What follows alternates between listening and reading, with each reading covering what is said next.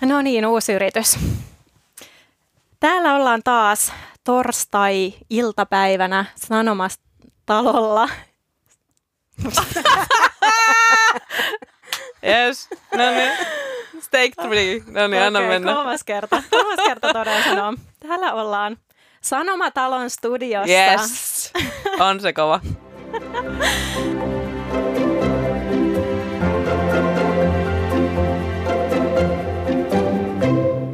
Tämä viikko on ollut aika poditäytteinen, sanoisinko näin. Maanantaina oltiin täällä viimeksi istumassa ja edaamiseen menikin vähän normaalia kauemmin. Sekä maanantai- että tiistai-illat yhden pikkutunneille asti istuin koneella ja edailin meidän täytesanoja pois sieltä, että teidän olisi kivempi kuunnella näitä meidän höpöttelyitä. Ei siinä mitään. Eilinen sitten valmistauduttiin tämän päivän äänityksiin ja itse asiassa me saatiin Suplalta tänään myöskin tuoreet kuuntelijaluvut, mikä olisi kiva tässä nyt nostaa esille. Eli meillä on mennyt 13 000 kuuntelukertaa. Rikki. Se on hirveä määrä. Se on aika iso määrä. Äiti on kuunnellut aika monta kertaa. Jep. Ehkä me ei olisi meidän vierasta ajatellen kyllä pitänyt säästää tämä uutinen tänne jakson päätteeksi, mutta ehkä se selviää. Meillä on tänään hei taas spesiaalivieras Pauliina Melentjev. Oikein Tervetuloa. Kiitos. Pauliina on, on tullut tänään, hän on tehnyt ää, graduun, josta hän kertoo kohta enemmän, osaa varmasti sanoa, sanoa nimet ja muutkin oikein, niin en siihen sano. Ää, aiotaan siis paneutua ää, valmentajan ja luistinen vuorovaikutussuhteisiin. Ja ää, Pauliina on ystävänsä kanssa tehnyt, tehnyt gradun tähän aiheeseen liittyen, joka valmistuu tänä keväänä. Ja on ollut ihan mahtavaa, että saatiin hänet tänne tänään. Aloitetaan sillä, että, että kerro meille, kuka sä oot ja missä sä oot luistellut ja mikä sun tausta on tässä luistelumaailmassa. Öö, me on tosiaan Pauliina Melentiev ja Papuna tunnetaan enemmänkin. Ja me on 29-vuotias, Joensuusta alun perin kotosi. Ja tosiaan Joensuussa me sen aktiiviurani luistelin ensin yksäreissä, mutta taisimme jo ehkä kahdeksanvuotiaana mennä muodostelmaan isosiskon jalanjäljissä minoreihin ja sieltä sitten SM-noviiseihin ja SM-junnuihin Les Miraklesiin. Ja siellä sitten lopetin aktiiviuran 2008, joukkue siinä hajosi ja sitten se loppujoukkue, joka saatiin vielä siinä kasaan, niin mentiin niiden kanssa sitten kansallisiin junnuihin yhdeksi kaudeksi. Ja sen jälkeen, tai siinä jo itse Mirakles-kauden aikana valmensin pari vuotta siellä Joensuussa minoreita ja SM Noviseja ja sen jälkeen sit muutin 2011 Espooseen opiskelee fysioterapiaa, eli olen ö, fysioterapeutti koulutukseltani ja aloitin 2011 HSK Timpaniikeissa eli kansallisissa sennuissa luistelee. Siellä luistelin ö, neljä vuotta. Viitisen vuotta sitten lopetin siellä. Ja sitten 2016 muutin Jyväskylään opiskelemaan liikuntapedagogiikkaa, eli myös tulee liikuntatieteiden maisteri ja liikunnan ja terveystiedon opettaja. Teen siinä samalla myös tanssipedagogiikan erikoistumisopintoja. Ja se, miten on luistelua nyt pystynyt vähän jatkamaan, niin meillä on siellä tämmöinen yliopiston tai liikuntatieteellisen urheiluseura, niin siellä taitoluistelulla ja jaostossa ihan sellaista show-meininkiä rennolla mielellä esiinnytään jääkiekkopeleissä. Oi, mahtavaa, mä en tiennytkään. Joo, Oo. ihan semmoista rentoa ja tehdään mahdollisimman hauskoja ja näyttäviä viihdyttäviä ohjelmanumeroita. Se koostuu yksäreistä ja muokkareista ja Joo, tehdään sitten semmoisia erikoisia numeroita aina. Mahtavaa. onpa hauska. Joo. Ja sitten nyt aloitin itse asiassa opettamaan Jyväskylän taitoluiste- taitoluisteluseuran minoria SM Noviisien joukkueelle tanssia kerran viikossa. Okei. Okay. Että saan siitä vähän yhdistettyä minun opintoihinkin juttuja. Ja, ja niin, siitä gradusta. Niin, siitä päästään itse asiaan. Joo. niin, kenen kanssa sä tämän teitkään tämän gradun? Holopaisen Annin, eli hän tota, niin, kans itse asiassa opiskeli liikuntapedagogiikkaa, mutta valmistui nytten, ö, saiko hän nyt sitten kesällä paperit kouraan, niin myöskin liikunta- ja terveystiedon opettajaksi. Niin hänen kanssa tehtiin. Ja sen takia me pyydettiin vaan toinen teistä tänne, koska meillä ei siis ole täällä studiossa tilaa enempää kuin kolmelle henkilölle. mutta Ja sai heittää arvalla, että niin, kumpi pääsee tähän oli varmaan piinapenkkiin. hirveä kilpailu teillä. Kyllä me aika hyvin saatiin katsottua, kumpi lähtee. Pinnapenkki. Mutta tota, kerro vähän, mistä tämä ajatus on lähtenyt ja mitä te olette tehneet tässä viimeisen vuoden aikana? Meidän ajatus lähti kaksi vuotta sitten. Me vielä palasin tuossa meidän WhatsApp-keskusteluun, niin kaksi vuotta sitten laiteltiin ekan kerran viestiä tästä. Meitä molempia hirveästi noi tunne- ja vuorovaikutustaidot kiehtoo. Me ollaan paljon opinnoissa niitä opiskeltu. Tietysti kun meistä opettajia tulee tai Annista tuli jo. Ja sitten me haluttiin yhdistää se luisteluun, niin se ajatus sitten lähti siitä, että lähdetään muodostamaan luisteluvalmentajien niitä tunne- ja vuorovaikutustaitoja katsastamaan ja tarkastelemaan. Ja tota, me tehtiin eka kandit, molemmat omilla tahoillamme vähän eri ö, näkökulmista, että saatiin siitä sitten se pohjustus siihen meidän graduun. Ja sitten gradu-projekti itsessään starttasi viime syksynä. Siinä itse asiassa vielä syksyn mittaan meillä varmistui se, että mikä se tarkalleen se suunta siinä on, että sitten päätettiin ottaa siihen toi luistelijoiden hyvinvointi vielä siihen niin kuin näkökulmaksi. Hyvin ajankohtainen aihe. Sanotko vielä sen otsikon tai sen teidän aiheen? Joo, eli muodostelma luisteluvalmentajien tunne- ja vuorovaikutustaidot ja niiden yhteys luistelijoiden kokemaan hyvinvointiin. Tätä on aika paljon meiltä kyseltykin, että koska laji on ollut aikamoisen myrskyn silmässä tässä koko tämän vuoden ja myöskin muut urheilulajit, koko urheilukulttuuri. Tätä on paljon kyselty ja toivottu meiltä keskusteltavaksi tätäkin aihetta. Me ei oikein olla aikaisemmin löydetty sitä kulmaa, että mistä kulmasta me tätä käsiteltäisiin, että me tuotaisiin tähän keskusteluun jotain uutta. Niin tämä oli ihan mahtavaa, että sun vanha joukkuekaveri, meidän nykyinen joukkuekaveri Mia sitten lähetti tämän teidän gradun joku aika sitten, oliko tuolla alkukesästä ja siitä sitten ajatus lähti. Meillä oli itse asiassa tarkoituskin sulle laittaa viestiä ja sitten sä pistitkin meille itse johonkin toiseen aiheeseen liittyen, mm. Liittyen viestiä, niin, niin, niin tämä meni ihan mahtavasti, että nyt me saadaan sitten semmoista tutkimustietoa tähän aiheeseen ja pystytään tavallaan vähän laajemmalta mm. näkökulmalta tätä käsittelemään eikä pelkästään yksittäisten keissien pohjalta. Mm. Mielestä paras tapa on nyt lähestyä tätä kaikkea keskustelua, mitä me tullaan tässä käymään, niin että avataan vähän näitä käsitteitä. Että mitä noi pelkästään ton otsikonkin käsitteet pitää sisällään.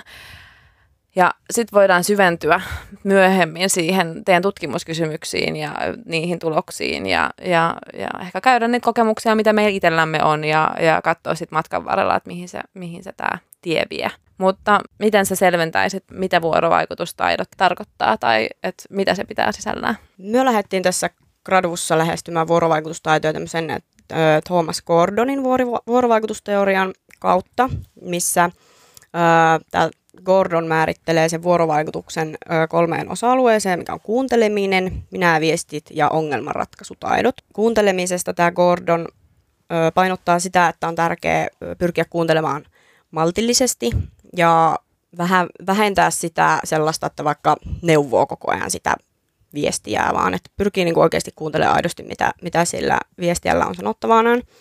Ja kuunteluhan voi jakaa tämän Gordonin mukaan passiiviseen ja aktiiviseen kuunteluun. Aktiivinen kuuntelu on tärkeää siinä vaiheessa, jos tällä viestiällä on joku, joku ongelma tai sitä harmittaa joku asia, niin silloin tämä kuuntelija pyrkii palauttamaan jotenkin eri sanoin sen viestiän kertoman asian. Eli niin kun, jotta tämä kuuntelija pystyy varmistamaan, että onko nyt ymmärtänyt oikein, mitä hänelle on kerrottu.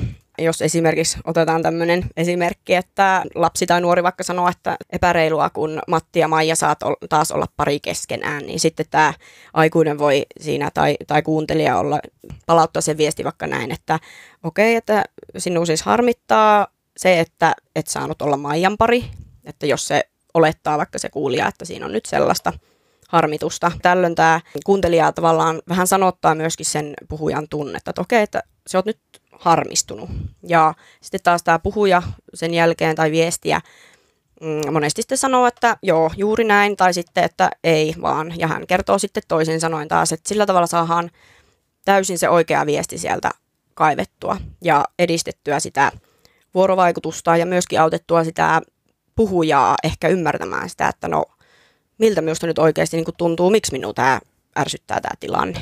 Ja sitten kun puhutaan noista minä-viesteistä, se on tämmöistä niin omien ajatusten ja tunteiden ja tarpeiden ö, tarkkaa ilmaisua, että okei, no mikä, mikä tässä ehkä minun toiminnassa on nyt väärin, koska tämä opettaja tai valmentaja, hänellä on nyt selvästi joku ongelma tavallaan tässä meidän toiminnassa. Eli esimerkiksi jos ö, oppilaat tai tässä tilanteessa nyt kun ollaan tämän, tämän lajin parissa, niin vaikka luistelijat puhuu koko ajan keskenään, kun valmentaja yrittää antaa ohjeita, niin miten hän pystyisi sitten siihen minä viestillä niin kuin pureutumaan ja kertomaan nyt, että, että miksi se häiritsee, niin, niin se valmentaja sen sijaan, että hän vaikka vaan sanoo, että nyt olette hiljaa, niin hän voi, voi sanoa vaikka näin, että, että kun te puhutte keskenänne, kun me annan ohjeita, niin me joudun selittää kaiken teille uudestaan ja se turhauttaa, koska aikaa menee hukkaan. Eli tämä on enemmän semmoinen kuin rakentavampi tapa lähestyä ja silloin ne luistelijat oikeastikin enemmän niin kuin ymmärtää, että mikä tässä on ongelma ja myöskin, että heille itselle tulee semmoista apua, että hei nyt tuo, tuota valmentaja niin kuin turhauttaa, että ei ole reilua, että me nyt täällä höpötellään. Joo. Ja sitten tosiaan se kolmas ö, osio siinä vuorovaikutusteoriassa oli se ongelmanratkaisutaidot, mitkä nyt sitten voi hyvinkin tulla näillä minäviesteillä, että kun osaa käyttää minäviestejä tai just kuunnella sitten ö, viestien ongelmia tarkkaan. Niin sillä tavalla ehkä nyt nämä vuorovaikutustaidot määrittelen. Tämä on tosi mielenkiintoista pohtia sitä, että vuorovaikutus on tosiaan vastavuorosta. Mm. että, että kaikilla meillä on niin kuin roolimme myös siinä vuorovaikutussuhteessa, niin kuin säkin hyvin esimerkkein annoit, annoit ymmärtää, että siinä pitää myös niin kuin kuuntelijan olla hereillä. Mm. Eikä pelkästään se, että miten sä ilmaiset itseäsi, vaan nimenomaan, että sillä kuuntelijallakin on vastuu. Kyllä. Sitten toinen iso teema teillä oli siis äh, tunnetaidot, Joo. mikä on ehkä vähän semmoinen, mä sanoisin henkot mielipidän siitä, että se on semmoinen eh, vähemmän käytetty mm. termi ja vähemmän tunnettu, että enemmän puhutaan nimenomaan siitä, että miten sä ilmaiset itseäsi ja mitkä sun, onko sulla hyvät vai huonot vuorovaikutustaidot, mm. mutta, mutta tämä tunnetaito terminä oli, oli mulle uusi ja, ja, ja se on nostettu teillekin ilmeisen tärkeäksi. Joo, on kyllä. Eli sehän oli niin kuin puolet, puolet tästä meidän gradusta, niin öö, me lähdettiin tässä meidän gradussa käsittelemään niitä tunnetaitoja tämmöisen ruler-akronyymin kautta. Eli siinä tota, ne tunnetaidot jaetaan neljään osaan. Tunteiden tunnistamiseen, tunteiden ymmärtämiseen, tunteiden ilmaisemiseen ja tunteiden säätelemiseen. Ja se monesti meneekin siinä tavallaan, kun joku tunnetila on päällä, niin siinä järjestyksessä just. Tässä tunteiden, mm, tai tämä tunteiden tunnistaminen tarkoittaa sitä, että osaa havaita just itsessä tai toisessa henkilössä tunteen, ymmärtää omia tai toisen ihmisen just tarpeita ja arvoja. Ja tässä tunte- tunteen ymmärtämisessä taas sitten tarkoitetaan sitä, että kun on se tunnetila päällä, niin pystytään ymmärtämään joko, jos se itsellä on se tunne, että no mi, niin kun, mistä tämä tunne johtuu. Voidaan ehkä ajatella, mitä sillä käyttäytymisen taustalla on. Ja se, että osaa niin kun, ymmärtää toisen tunteita tai omiakin tunteita, niin helpottaa ihmisen kohtaamista ja semmoista myötätunnon osoittamista. Ja sitten toki on tärkeää, että osaisi nimetä myös sen tunteen. Eli jos itsellä on joku tunnetila päällä, niin osaisi sanoa niin kuin sanoin, että mikä se tunne, tunne on. Tai vastavuoroisesti, jos toinen ihminen ei pysty, mikä niin kuin on, niin sitten toinen voi pyrkiä sieltä sen niin kuin sanottamaan, että hei, että se oot nyt pettynyt tai hei, että sinua taitaa nyt harmittaa.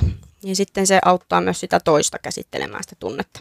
Sitten siinä oli se seuraava aste, tunteen ilmaiseminen, niin tunnettahan voi, voi ilmaista ilmein, elein, äänin, puhumalla, mutta se on kuitenkin eri asia kuin käyttäytyminen. Eli tunteita niin kuin saa ja pitää ja kannattaa ilmasta, jotta se vuorovaikutus olisi, olisi mahdollisimman semmoista toimivaa, mutta että niiden mukaan ei tarvitse käyttäytyä esimerkiksi suututtaa, niin sen voi just mieluummin, niin kuin tuossa sanoin äsken, niin sanoittaa, jotta muut sitten sen ymmärtää, että nyt suututtaa, mutta että, että semmoinen hieno tunteisuus ja tilannetaju, että ei sitten vaikka kun suututtaa, niin iske nyrkkiä seinään sen niin kuin takia, koska se ei millään tavalla varmastikaan sitä tilannetta edistä, vaan mieluummin se tuodaan sitten sanallisesti ilmi. Ja sitten siellä oli neljäntenä ö, kohtana vielä siinä tunnereaktiossa niin tämä tunteen sääteleminen. Eli vähän tuohon ilmaisemiseenkin liittyen, että just, että kyetään sitä tunnekokemuksen vahvuutta ja kestoa säätelemään ja ylläpitämään kenties, jos se on positiivinen tunne. Tunnetaidot on tärkeä osa sitä vuorovaikutusta, eli nämä mm. linkittyy hirveän hyvin toisiinsa, että vuorovaikutuskaan ei voi olla kauhean niin kuin toimivaa ja tehokasta, jos ei osata niitä tunteita tietyllä tapaa säädellä tai ilmasta. Ei ole niitä mm. tunnetaitoja.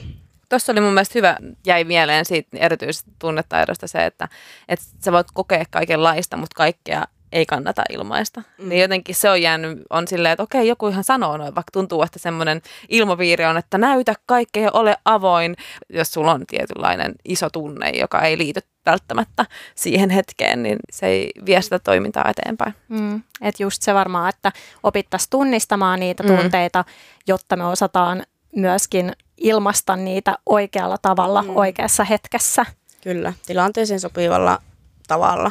Mm. Että koska ei ole hyväksi liikaa ja liian kauan peitellä niitä tunteita, mitä nyt tässäkin meidän tutkimuksessa, varmaan palataan kohta niihin tuloksiin enemmän, mutta ö, kävi just ilmi sitäkin, että valmentajat paljon pyrkii peittelemään niitä kielteisiä tunteita, mutta tota, sekä ei tietenkään sitten pidemmän päälle ole hyvä, että siitä voi olla ihan niin kuin terveydellistäkin haittaa pidemmän päälle, jos niitä tunteita vaan piilottaa. Eli sitten mieluummin ottaa sitä erilaisia keinoja hallita sitä tunnetta, mutta myöskin se, että ainahan sen voi sanottaa sitten just sen tunteen. Että se on ihan fine kuitenkin, että jos valmentaja vaikka kokee petty, pettymystä tai luistelija kokee, että on pettynyt, niin se on hyvä tuoda ilmi kuitenkin. Mm. Ja urheiluhan on kuitenkin perinteisesti suurten tunteiden laji tai mm. tämmöinen, niin kuin, miksi urheilu nyt sanoisi, kulttuuri. Niin, niin mutta just asia. noin. Suurten tunteiden asia. asia. Mm. Let's Et siinä, siinä paljon, paljon just tunteita koetaan ja sehän siinä on myöskin parasta.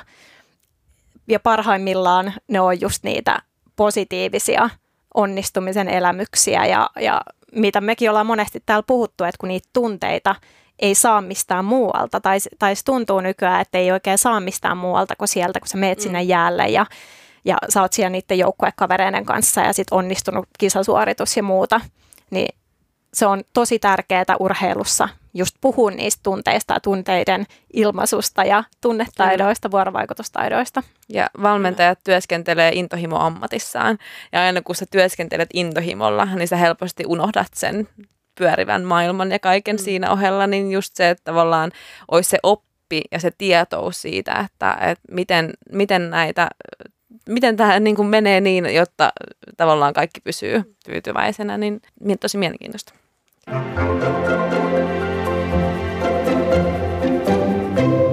Mä luin tuosta teidän gradustakin, että ähm, ilmeisen vähän kuitenkaan valmentajia koulutetaan näihin vuorovaikutustaitoihin, ja se taisi tulla ihan tuloksena teidän gradussa myöskin esille, ja mä oon kuullut sitä tosi paljon myöskin kavereita, jotka valmentaa, että että ei semmoista ole. Ja nyt on esimerkiksi liitto vähän lisännyt vuorovaikutuskoulutuksia, mutta että se ei ole todellakaan kauan kuulunut mm. mihinkään niin kuin valmentajan koulutukseen. Mm. Joo, kyllä sitä nousi siellä kyllä esille, että me haastateltiin kolmen eri SM Juniorijoukkueen vastuuvalmentajia. Muistaakseni kaikki sanoi, että on, on saanut vain jonkin verran tai ei ollenkaan sitä vuorovaikutuskoulutusta.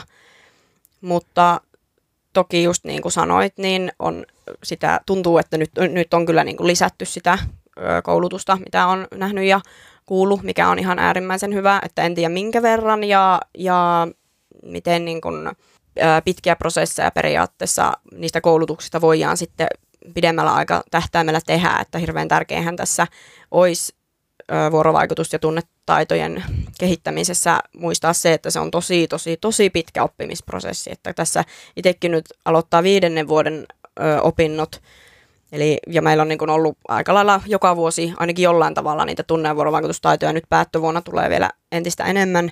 Ja tein vielä gradunkin aiheesta, niin tuntuu silti, että käytäntöön, kun lähtee sitten niitä siirtämään, niin edelleen on ajoittaa ha- haasteita. Niin se, että se kannattaa kaikkien olla siinä mielessä itseään ja toisiaan kohtaan armollisia kyllä, että niitä ei yhdessä yössä tai yhden, yhden päivän koulutuksessa välttämättä ihan hirveästi opita, että siinä saadaan kyllä ajatusta ja se prosessi liikkeelle, mutta tosiaan kun se on prosessi, niin se vaatisi tämmöistä progressiivista kehitystä ja kehittämistä. Tosiaan en, en tiedä, mikä on tällä hetkellä koulutusten tilanne. Voisi olla hyvä, että just esimerkiksi ykkös- ja kakkostason valmentajakoulutuksessa, että siellä oikeasti jo lähdetään sieltä ykköstason koulutuksesta niitä asioita prosessoimaan. Ja miksei jo vaikka tämmöisessä kun on taitoluisteluohjaajan koulutuksia, mikä antaa perusvalmiudet esimerkiksi luistelukoulussa ohjaamiseen, niin että jos, miksei niin kuin sielläkin jo lähettäisi tavallaan siihen, että että kun tullaan työskentelemään esimerkiksi lasten kanssa luistelukoulussa, että no miten, miten heidän kanssa se vuorovaikutus ja, ja tunnetaidot, miten, miten niitä päästäisiin jo kehittämään jo siinä vaiheessa. Kyllähän todella moni valmentaja aloittaa sen sieltä luistelukouluista sen oman valmentajamatkansa, niin jos sieltä asti jo lähdetään niitä ajatuksia prosessoimaan, niin mihinkä voitaisiin päästäkin pidemmällä tähtäimellä. Ja kun Suomessa kuitenkin hirveän, hirveän hyvä on se lajiosaaminen, No just jos me puhun tuosta sitä Gordonista, joka oli tämä meidän gradun ö, vuorovaikutustaitojen määrittelijä, niin, niin hän on sanonut näin, että, että jos ei ole toimivaa vuorovaikutusta, niin ei tapahdu oppimista. Eli vuorovaikutuksesta lähtee periaatteessa kaikki, se on kaiken A ja O, jotta pystytään mahdollisimman hyvin opettaa niitä lajitaitoja sitten. Mm. Ja toi on jotenkin hurjaa ajatella just sitä, että kuinka iso vastuu valmentajilla on lapsista, lasten kasvattamisesta ja joukkueen tämmöisestä niin kuin ko- mm. koutsaamisesta, mm. opettamisesta ja kuinka vähän sitten valmentajat saa koulutusta, pedagogisia koulutuksia tai tämmöistä niin kuin tietotaitoa, johtamiskoulutusta – ei niin kuin vaan, niitä, niitä ei vaadita. Mm. Ja varsinkin pienemmillä, millä se totta kai on ihan yhtä tärkeää, niin helposti sit se perustuu vapaaehtoisuuteen. Että et katsotaan joku, joka nyt sattuu mm. haluamaan, entinen luistelija, joka haluaa tulla valmentamaan, niin, niin tota, mun käsityksen mukaan ei ihan hirveän kovia vaatimuksia ole. Ja tietysti Ei. myös jotenkin tulee mieleen aiheena just se, että opettajien tai valmentajien vastuulla ei ole lasten kasvatus, tai on, on lasten kasvatus, mutta totta kai se kasvatus tapahtuu myös muualla, mutta nimenomaan se helpottaisi heidän työtään, kun heidän tarvitsisi kantaa sitä, sitä niin kuin taakkaa, mitä he saavat, jos he osaisivat käsitellä sen vuorovaikutuksen ja ne tunne Kyllä. tavallaan vaihdot. Juuri näin. Ja se sitten myöskin, jos ne tunne- ja vuorovaikutustaidot on kunnossa, niin sen avulla voidaan vaikuttaa myös siihen luistelijoiden motivaatioon ja just siinä harrastuksessa pysymiseen. Niinpä. Tota, hei, me ei muuten sitä käyty läpi ollenkaan, että ketä luistelijoita teillä on ollut mukana tässä. Niin, niin sä sanoit, että kolme SM-tason valmentajaa ollut ja heidän kanssaan oli ilmeisesti tehty ihan suullisia haastatteluja. Joo. Eikö vaan? Ja sitten oli joukkueita Kerrotko siitä puolesta vielä? Joo, eli meillä oli kolme sitten SM-junnujoukkuetta siinä, eli näiden valmentajien valmentamat joukkueet. Ja heille, heille tehtiin sitten näille luistelijoille kysely, jossa selvitettiin heidän sitä hyvinvointia, heidän kokemaa hyvinvointia ja sitä, että miten ne valmentajan tunne- ja, ta- tunne- ja vuorovaikutustaidot siihen heidän hyvinvointiin, heidän kokemaan hyvinvointiin vaikuttaa. Ja sitten just sillä valmentajien haastattelulla selvitettiin valmentajien ö, omia, omia kokemuksia siitä, millaiset taidot heillä on ja niissä tunne- ja vuorovaikutustaidoissa, mitä haasteita he on kokenut niissä ö, valmennustilanteissa just näihin tunne- ja vuorovaikutustaitoihin liittyen ja ylipäänsä, että mitä he itse niin näkee, että mitä ne taidot on, mitä ne tarkoittaa. Mutta niin kuin äsken sanoit, meillä on yksi termi vielä ja. avaamatta, niin, niin avataan sekin vielä, tämä Pandorin lipas, niin päästään sitten keskustelemaan tuloksesta. Joo, eli siellä oli tosiaan sitten vielä se hyvinvointi, kun hyvinvointihan on toki hirveän terminä semmoinen tuttu ja siitä puhutaan nykyisin hirmu paljon, mutta sehän on hirveän semmoinen kompleksi käsite, koska se on jokaisen ihmisen oma ö, tuntemus, oma kokemus, miten kukakin hyvinvointinsa kokee. Että voi olla, että jollain ihmisellä on vaikka tuota, tosi tälle yksinkertaisesti, mutta vaikka jalka, jalka on kipeä, niin hänen oma kokemus voi sitten olla, että hänen hyvinvointi ei sillä hetkellä ole kovin hyvää. Hän ei koe olevansa kovin hyvinvoiva, kun sitten taas joku toinen henkilö, jolla se jalka on myöskin kipeää tai on ollut jo pitkän aikaa tai vaikka aina se sama kipu tai vaiva, niin hän saattaakin olla silti, että hän, hän, hän on hyvinvoiva. Että se on niin yksilöllinen kokemus. Mutta se, että miten me lähdettiin tässä graduussa sitä hyvinvointia määrittämään, niin me otettiin tämmöinen Edward Desin ja Richard Ryanin itsemääräämisteoria, jonka mukaan jokaisella ihmisellä on sisäinen tarve tuntea autonomiaa, pätevyyttä ja yhteenkuuluvuuden tunteita. Ja tämä autonomia tarkoittaa sitä, että ihminen kokee voimansa itse ohjata toimintaansa, eli hän, hän saa niinku vaikutusmahdollisuuksia siihen, että, että mitä hän tekee ja hän saa niinku sanoa sen oman mielipiteensä asioihin. Ja pätevyyden kokemukset on, on sitten sitä, että kun ihminen tuntee tyydytystä oppimisestaan ja kokee onnistuvansa ja osaavansa ja saa myöskin siitä, monesti, monesti se vaatii senkin, että saa sen ulkoisen palautteen. Ja yhteenkuuluvuuden tunne tarkoittaa sitä, että ihmisellä tai jokaisella ihmisellä on tarve kuulua joukkoon ja tuntea yhteyttä toisten ihmisten kanssa ja ö, on tarve niin kuin, saada myönteisiä kokemuksia ryhmässä toimimisesta ja sitten myös tarve turvallisuuden ja läheisyyden kokemiseen. Niin tämä oli se meidän niin kuin, hyvinvoinnin määritelmä, minkä perusteella myös muodostettiin se kysely luistelijoille. Tuossahan tuli just hyvin kaikki aiheita, mitäkin mekin ollaan sivuuttu tässä niin kuin pitkin meidän body, body-elämää ja jotenkin musta oli hauska, kun mä luin tota gradua ja mä mietin vaikka sitä, mistä me puhuttiin niin joukkueurheilujaksossakin, niin tosi monet niin kuin oli silleen, että hei, tämän takia me ollaan koettu näitä asioita, koska nämä asiat on toteutunut NS-oppikirjassa tai muuten, että et, et tosiaan se oli mielenkiintoista just kuulla, kuulla niitä, tai, tai siis lukea, lukea noita teoriaa sen pohjalle, että, että kaikilla noilla on väliä, mm. ja jotta se, ne asiat edistyy. Niin mitkä teidän tutkimuskysymykset oli? Mitä te halusitte selvittää näiden termien kautta? No me haluttiin tosiaan selvittää se, että mitä ö, näiden valmentajien kokemuksen mukaan on nämä tunne- ja vuorovaikutustaidot muodostelmaluistelussa. Ja haluttiin myös selvittää, mitä tunne- ja vuorovaikutustaitoja nämä valmentajat hyödyntää valmennustilanteissa ja millaisia haasteita, tämmöisiä tunne- ja vuorovaikutustaitoihin liittyviä haasteita niissä valmennustilanteissa on ilmennyt. Ja sitten vielä tuohon hyvinvointiin liittyvänä oli, että mitkä valmentajien tunne- ja vuorovaikutustaidot edistää sitä luistelijoiden kokemaa hyvinvointia.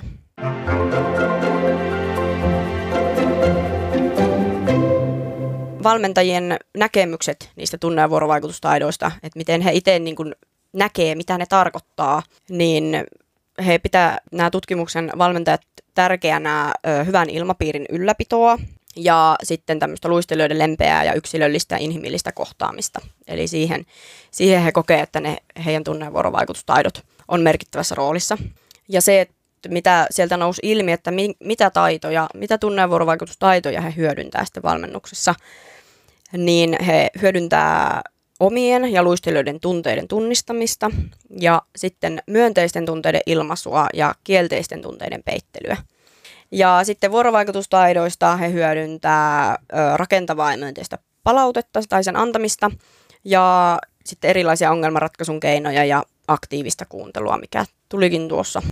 Tuossa oikeastaan mua kiinnostaa just toi tunteiden peittäminen mm. ja teidän gradussakin pongasin sieltä semmoisen päätelmän, että nämä viime aikojen media keskustelut on myöskin saattanut vaikuttaa näihin vastauksiin ja siihen, että he niin kuin on, nämä valmentajat yrittää varsin nyt miettiä sitä tunteiden näyttämistä ja vähän säädellä niitä enemmän ja niin kuin kiinnittää siihen enemmän huomiota, koska mm. nyt on ollut tosi isoja kohuja siitä, että, että on huudettu luistelijoille ja raivottu ja jotenkin niin kuin oltu vähän aggressiivisia. Mm ehkä se on alkanut just valmentajia enemmän just pelottaa se, että miten toi luistelija ottaa mun reagoinnin. Niin, ja mil, vaikka mä en tarkoittaiskaan mitään. Mm. Mm. Jotenkin, että, että ollaan niin tosi varovaisia nyt sitten, erityisen varovaisia sen suhteen. Kyllä, joo. Se oli sellainen, niin kuin, muistaakseni siitä ei ollut ehkä niin valmentajien kanssa puhetta, mutta että se oli se meidän tavallaan semmoista päätelmää ja aivo, aivo tämmöistä mm. työskentelyä siinä, että mahdollisesti voi vaikuttaa mm. Mm. Ö, näihin tuloksiin ja valmentajien vastauksiin, koska oli, oli tosiaan justiin tullut sitten pinnalle näitä asioita. Siinä kävi erikoinen tuuri, että näin justiin meidän gradun teon kynnyksellä. Et aika niin kuin ajankohtaisesti teillä oli hyvä hantsi. Että tälle on selkeästi tavallaan ollut tilausta mm. jo entuudestaan. Et sinänsä se oli ehkä vain ajan kysymys, että tietyt asiat tulee ilmi. Ja tuosta ilmapiiristä, mikä se oli se pyrkivät hyvää ilmapiiriä ylläpitämään? Joo, he pitää tärkeänä sitä ilmapiirin, hyvän ilmapiirin ylläpitämistä. Mm. Sivuttiin vähän tuota aihetta just tuossa joukkueurheilujaksossa ja vähän just valmentajienkin roolia siinä joukkueen hengen ylläpitämisessä myöskin, niin ja nyt mitä palautetta itse asiassa me ollaan saatu tuosta joukkueurheilujaksosta valmentajilta, niin on ollut just sitä, että, että he yrittää niin kuin näitäkin asioita ja sitä joukkueen hengen rakentamista opettaa ja puhua siitä niille luistelijoille, mutta se saattaa olla vaikeaa niin kuin valmentajan roolista ehkä ottaa niitä kaikkia asioita. Mm, et ehkä enemmän sekin ihan off topic, mutta jakso oli aika ehkä osuva nimenomaan luistelijoille, mm. ketkä on vielä aktiiviuralla, että, Kyllä. että tavallaan oppia sitä, että vastuu on, on kaikilla meillä. Kyllä. Mm. Juuri näin. Mutta mikä se teidän toinen kysymys olikaan? Me ollaan hyvin haastattelut. Vai kolmas? Vai kolmas, Joo. niin. Niin, kol- kolmanteen tutkimuskysymykseen ja neljänteen, niin niitä tuloksia, eli se, mitä haasteita nämä valmentajat siinä tunne- ja vuorovaikutustaidoissa ja vuorovaikutustilanteissa on kohdannut, niin ehkä ne, mitkä sieltä nousi, niin oli tämmöinen valmentaja luistelijoiden välisen vastavuoroisen vuorovaikutuksen puuttuminen. Ja he myös lisäksi koki vähän haastavaksi tulkita sellaisten luistelijoiden tunteita, jotka, jotka niitä jollain lailla peittää. Että tässäkin sitten näkyy ehkä se merkitys siinä, että jos se vastavuoroinen vuorovaikutus välillä niin puuttuu, niin, niin että miten tärkeää sitä on aktiivisesti pyrkiä rakentamaan luistelijoiden ja valmentajan välillä. Ja myöskin sitten tämä, että jos on luistelijoita, jotka ne tunteita peittää, niin, ja jos se niin kun sit jollain lailla aiheuttaa haasteita, niin myös sekin sitten, että saataisiin niitä luistelijoitakin opetettua, että valmentaja voi omalla mallillaan ö, opettaa heitä niitä omia tunteita ilmaisemaan, jotta sitten on paljon helpompi lukea puolin ja toisin. Tuo on hauska huomio siinä mielessä, että valmentajat itse sanoivat, että he pyrkii peittämään noita tunteita, mutta sitten he koki myös haastavana sen, että kun luistelijat peittää niitä. Joo. Mm. Mielenkiintoinen mm. havainto. Mm. Kyllä. Tuoitko mitään, niin kuin, tuliko ilmi, että mistä nämä haasteet johtuu? Et, tai että mistä nuo haasteet tässä vuorovaikutussuhteiden puuttumisessa tai vuorovaikutussuhteessa, niin mistä ne haasteet muodostuu tai miksi, miksi niitä on? Mm. No siihen me ei periaatteessa mitään vastauksia ö, etsitty, eikä, eikä sieltä tuota, valmentajien vastauksista mitenkään myöskään niin kuin löy, löydettykään. Varmasti voi olla monen kohdalla just se, että kun ei ole niitä avaimia, että mm. miten, miten niitä tilanteita lähdetään mm. purkamaan. Ei ole sitä tietoa taustalla, että mitä kaikkea tässä voisi lähteä kokeilemaan, niin minun näkemys on se, että voi olla, voi olla paljon siitäkin kiinni. Mm, mm. Kyllä. Niinpä. Ja kyllä niin kun, kuitenkin siellä yksi valmentaja mainitsi, että, että toivoisi kyllä sitä koulutusta just lisää. Niinpä, että se on tiedostettu. Mm, mm. Joo.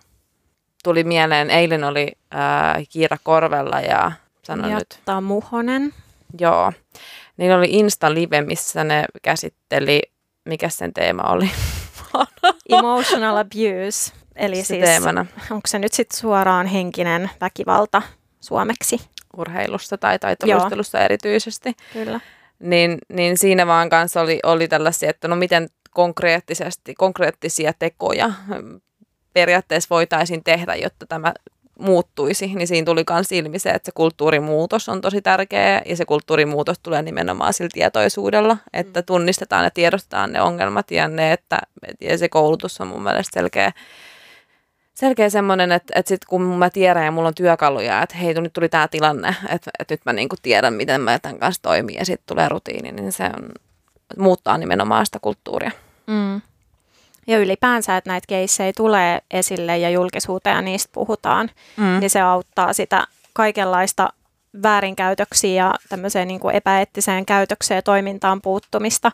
Ja ihan sekin, että isommat, korkeammat tahot, kuten Helsingin kaupunki tässä HSK-tapauksessa, niin veti näitä rahoituksia pois joltain vuodelta, tuosta muutaman vuoden takaa, mm. sen takia, että ne ei täyttäneet mm. tavallaan tämän niin kuin tämmöisen vastuullisen, eettisen, reilun pelin sääntöjä. Mm, mm. Mm. Kyllä. Tähän väliin mä haluaisin ehkä nostaa täältä teidän taustatutkimusosiosta täällä oli tämmöinen, otin suoran sitaatin talteen, että tutkijat havaitsivat eri-ikäisten valmentajien psykologisia taitoja tutkiessaan, että nuoret valmentajat saattoivat olla valmennustilanteessa yhteistyökykyisempiä, ystävällisempiä ja empaattisempia kuin vanhemmat ja pidemmän uran tehneet valmentajat.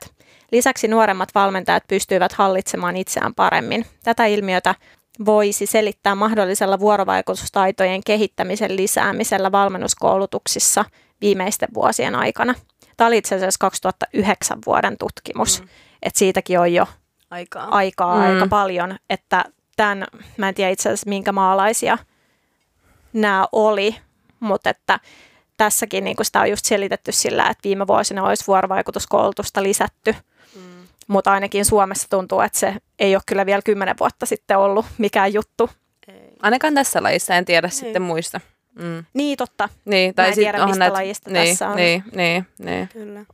On tota, niin, niin, kyse, mutta ihan se, että toi kulttuurin muutos on kuitenkin tapahtunut vähän joka puolella, ei pelkästään urheilukulttuurissa, vaan myöskin niin kuin kasvatusmetodeissa. Mm. Et silloin joskus, varsinkin meidän isovanhempien aikoihin, niin semmoinen niin fyysinen kurittaminenkin on ollut ihan arkipäivää ja myöskin varmasti meidän vanhempien lapsuudessa niin kuin koko ajan vähenemään päin on sekin ollut. Ja ihan siis työelämästä puhutaan tosi paljon ihmislähtöisestä johtamisesta mm. myöskin, että, että semmoinen niin kuin pelolla johtaminen ei ole enää trendikästä. Mm. Niin nämä tulee vähän tälleen tipotellen eri osa-alueisiin. Kyllä. Ja ehkä toskin olisi niin hyvä semmoinen, niin kuin, tämäkin muuttuu tämä elämä ja kaikki koko ajan, että se olisi niin kuin pakollista tietyn ajoin, aja, ajan jakson välein muistuttaa niistä asioista ja, ja pitää kaikki valmentajat ajan tasalla, että, että, että se ei olisi vaan se, että hei mä oon käynyt tuon koulutuksen 37 vuotta sitten, että kyllä mm. mä oon mm. ihan pätevä edelleen. Kyllä. Mun mielestä siis Ulla Pap on hyvin äm, avoimesti puhunut omista valmennusmetodeistaan tässä kevään aikana. Mm ja siitä, että kuinka hän on omien sanojensa mukaan ollut aika, aika raju, raju valmentaja ja miten niin kuin hän sitten on käynyt semmoisen oppimisprosessin itse myöskin läpi ja ymmärtänyt sen, että miten olla ihmislähtöisempi ja mikä niin kuin on kannattavaa, mikä ei ole enää tätä päivää. Mm. Niin se on musta ihanaa, että myöskin myönnetään niitä että omakin ajattelu voi muuttua. Kyllä. Ja, ja koska on, sehän mm. on se juttu, että eihän niinku... Tavallaan sä voit oppia uudestaan ja sulle annetaan mahdollisuuksia. Ja Kyllä. Niinku... Kyllä, ja ihminen oppii koko ajan kuitenkin lisää mm. asioita ja vaikka aloittaisikin tämmöisen oppimisprosessin ja lähtisi omia tunne- ja vuorovaikutustaitoja kehittämään, niin silloinkin tulee niitä notkahduksia. Mm. Et, ja kun kukaan, ei, kukaan ihminen ei ole kuitenkaan täydellinen, että vaikka mitä koulutuksia olisi käynyt, niin kaikilla varmasti läikkyy jossain vaiheessa yli, mutta kaikesta opitaan ja koko ajan voidaan ihmisenä niin kuin kasvaa ja kehittyä. Nimenomaan. Kyllä. Ja just se, että mitä esimerkiksi tuolta voimistelumaailmasta, että Athlete Eistäkin tutut Carolis, tämä pariskunta, niin, niin nehän on saanut oppinsa sieltä. Ää, ensin Venäjällä alettiin toimimaan tietyllä tapaa ja ne oli ihan voittamattomia. Ja sitten täällä, apua sanon, Romaniassa, mistä he on kotoisin, niin siellä sitten alettiin ottaa näitä vaikutteita sieltä. Ja totta kai, koska urheilussa halutaan voittaa. Se on se niin koko urheilun mm. päämäärä tavallaan. Mm. Ei sitä voi kieltää, vaikka mm. kuinka paljon mekin täällä puhutaan sitä, että, että urheilu antaa niin paljon enemmän kuin vaan sitä, niitä mitaleja. Ja näinhän se on. Mutta mm. tavallaan kun miettii sitä urheilun tarkoitusta, se on kuitenkin tuommoinen kilpaurheilu ja varsinkin tämmöinen, mistä maksetaan, niin se on viihdettä. Mm. Ja tavallaan se voittaminen on se, mitä mm. tavoitellaan joka tapauksessa. Niin he siellä Romaniassa sitten äh, käytti näitä samoja metodeja, löysi semmoisen oman tavan voittaa ja niistä tuli niistä heidän urheilijoistaan tosi hyviä voittamattomia. Ja sitten he vei sen saman kulttuurin USAhan. Ja sit se, se on vaan just se, että että kun ajatellaan, että urheilussa voittaminen on se juttu, niin sitten mietitään, että no mitä, mitä se vaatii, että sinne pääsee. Ja kun se kulttuuri on rakentunut sellaiseksi, että okei, nämä ihmiset tietää, mitä se on ja miten sinne pääsee, niin let's do what they do. Jep.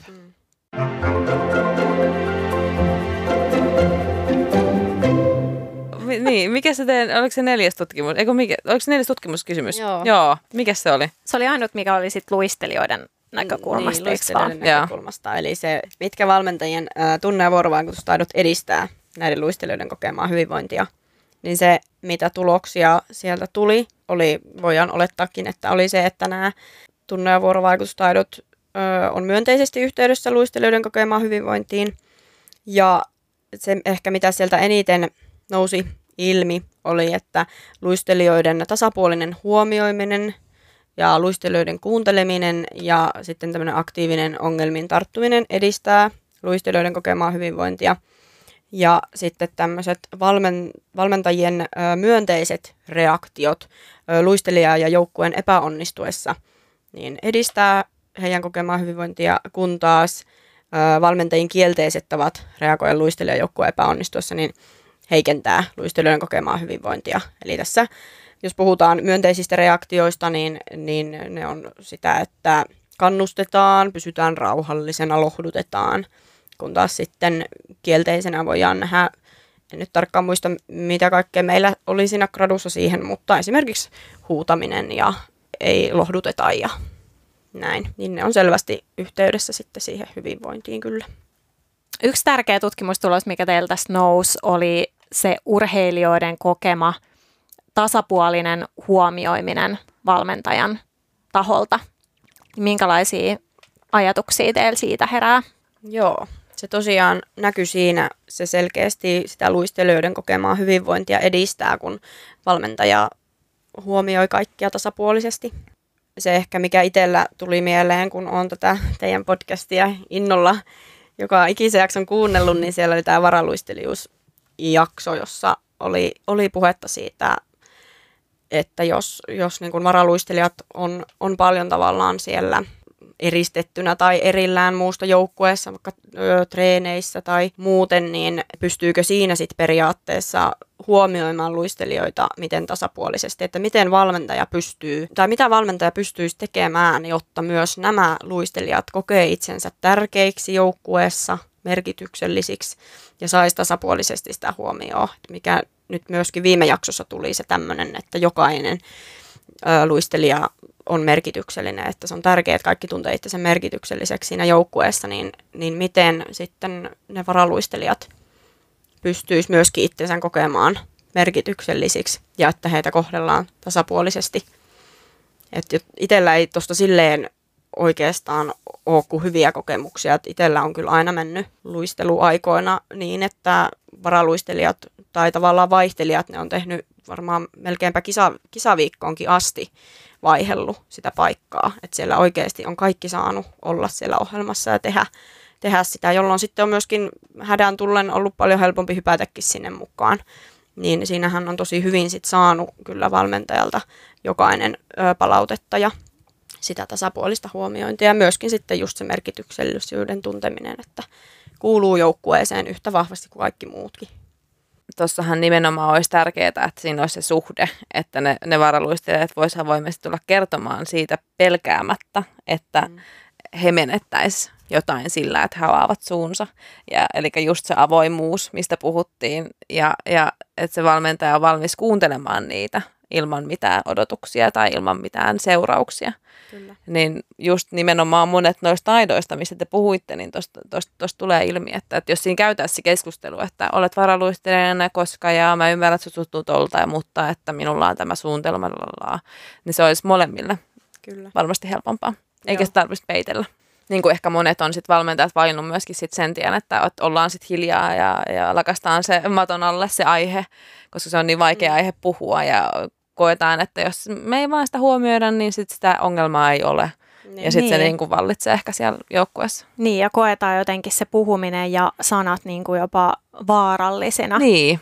Siinä mielessä, että ne voi asettua itseään vastaan, että, että miten mä tämän nyt sanon loukkaamatta ketään. Se on vaikeaa, totta kai. Mutta että niin paljon enemmän, siis missä tahansa suhteessa, niin tulee ongelmia, jos ei asioista puhuta suoraan ja avoimesti. Nimenomaan. Ja kuunnella avoimesti. Mm. Et mikä niin. oli myös sitten toinen tässä meillä, mikä nousi, että se luistelijoiden kuunteleminen myöskin sitä heidän kokemaa hyvinvointia edistää, niin, niin kuunneltaisiin kuunneltais avoimesti ja, ja rauhassa, mitä luistelijalla on, on sanottavanaan. Että se varmasti se viesti sieltä tulee ilmi ja, ja kun jokaisella kuitenkin, jos on joku asia, mikä vaikka harmittaa tai on joku tunne päällä, niin se on aina kuitenkin niin kuin aitoa tai jokainen varmasti tuntee syystä tai, tai puhuu asiasta täysin syystä, niin sitten pyrittäisiin ottaa se vastaan myöskin semmoisena aitona huolena. Tai oli sitten vaikka aito joku ilon, ilon aihe, niin myöskin se sitten samalla tavalla vastaan. Mm. Kyllä se, että jos, jos luistelija kokee, että valmentaja kuuntelee häntä ja heitä niin joukkueena, niin, niin kyllähän se semmoista molemminpuolista kunnioitusta myöskin herättää tosi paljon. Ja sitten toisaalta se, että ei pelkästään kuunnella, vaan myöskin huomioidaan ne luistelijan toiveet, luistelijoiden toiveet. Kuunnellaan sitä, että miltä susta nyt tuntuu luistella siellä ohjelmassa. Mulla on ainakin henkilökohtaista kokemusta semmoisesta, että, että mä koin, että valmentaja jotenkin halusi pitää sen tai osoittaa sen oman auktoriteettiaseman sillä, että hän saattoi kysyä, että mitä te olette tästä mieltä. Ja sitten kun me sanottiin jotain, että no me ollaan asiaa X mieltä, niin sitten hän oli silleen, että okei, no sitten ainakaan tehdä silleen. Mikä oli aika järkyttävää jotenkin si- siinä mielessä, että siitä tuli just sellainen olo, että no miksi sä sitten edes kysyt mm. ensinnäkin. Mm nykyään sitä on pohtinut paljon, niin siitä tulee just se fiilis, että hän niin kuin halusi vaan osoittaa sitä omaa auktoriteettiasemaansa, mm. mikä on musta hassua, että minkä takia niin kuin sun pitää valmentajana jotenkin nostaa itsesi niin niiden luistelijoiden yläpuolelle, että miksi on tarve. Joo, me just niin kuin, kun olit kertomassa tuota, niin oli jo silleen, että jes, että sulla on ollut valmentaja, joka kysyy luistelijoiden mielipidettä, että mikä just on sitten kans niinku tärkeä, kun tutkittiin tässä sitä autonomiaa, sen, sen toteutumista, mikä asetettiin meillä siihen hyvinvoinnin yhteen määritelmä, tai yhdeksi määritelmäksi, niin, niin just se, että, että olisi tärkeää, että valmentaja kysyy luistelijoiden ajatuksia, että että itsellä ainakin niin kuin on, on kokemusta semmoisestakin, että on niin kuin ohjelmassa ehkä joku ongelmakohta, ja tuntuu, että luistelijoilla olisi niin kuin täysin suora vastaus siihen, että, että miten tämä niin kuin kannattaisi tehdä, että se tehdään mm-hmm. jotenkin hirveän monimutkaisen kautta, kun sen voisi tehdä paljon helpommin ja yksinkertaisemmin, että se saataisiin oikein niin toimii, mutta sitten ei ole vaan niin kuin saanut sitä ääntä välttämättä kuuluiin, että on saatettupa niin kuin yrittää, mutta niin kuin ei, mm. et siltikään ei, sitä ei ole kuunneltu ja sitten mm. sitä on jankattu sitä samaa kohtaa uudelleen ja uudelleen, vaan kun ei se sieltä Joo. Niin tulee. Ja näin. Ihan siis täysin samanlainen ja kokemus on itsellä ja just mä voin ihan kertoa tämmöisen yksityiskohtaisen tarinan, mikä just kuvastaa tätä tosi hyvin. Ähm, meillä oli sijainen tyyli vaikka viikon reeneissä ja meillä oli joku kohta, joku kohta ohjelmassa, missä meillä oli kaikkien tosi vaikea luistella ja se näytti huonolta ja meistä tuntui huonolta. Se oli niin kuin hankalaa, hankalasti jotenkin rakennettu se kohta. Ja sitten tämä sijainen kysyi meiltä, että onko tämä vaikea luistella tuolla ohjelmassa. Sitten me oltiin silleen kaikki, että on, että on tosi vaikea kohta. Ja sitten hän oli silleen, että no se näyttää siltä, että, että teillä on niinku hankalaa siellä, että se ei näytä niinku smoothilta. Sitten hän keksi siihen ratkaisun tai yhdessä meidän kanssa. Meillä oli sama juttu, että siellä oli niinku luistelijoilla valmiita ratkaisuehdotuksia ja sitten me kokeiltiin tehdä uutta ja saatiin se toimimaan sen viikon aikana tosi hyvin. Sitten meidän oma valmentaja tuli takaisin ja näki, että me oltiin muutettu se kohta ja suuttu tästä ja muutti takaisin sen silleen niin kuin se oli ollut. Ja se oli taas niin kuin tosi samanlainen fiilis siitä tuli, että no tämä oli nyt taas, koska hän ei ollut tehnyt tätä päätöstä. Niin sen takia hän halusi, että se, tai ei voinut niin kuin hyväksyä sitä, että me ollaan toisen valmentajan kanssa saatu se toimimaan se mm. kohta.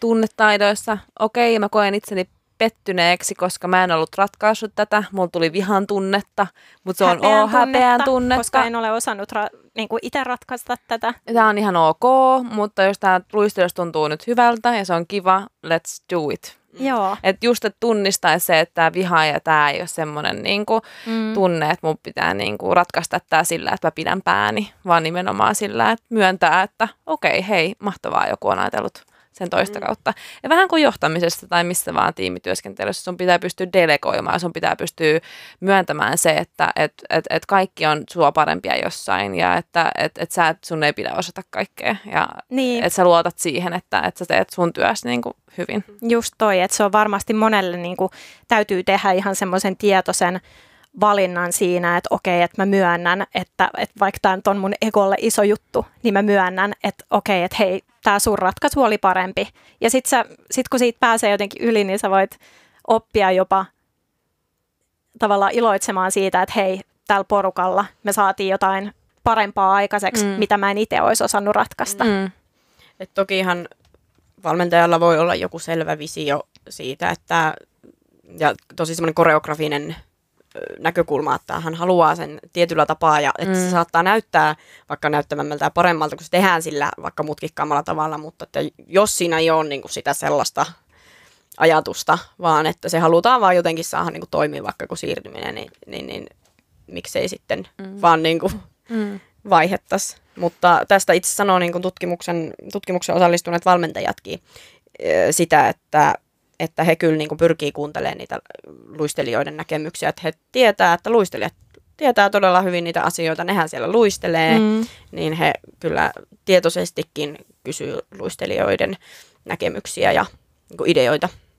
Et se oli ja, kiva huomata. No on, ja, ja tuosta mä oon kuullutkin joltain valmentajaystäviltä, että et, et on saattanut luistelijat tulla kertomaan, että tämmöinen ongelma nyt, että tästä supistaan tällä hetkellä. Ja sitten on, että Aa, enpä ole tullut edes ajatelleeksi, puhutaanpa tämä auki.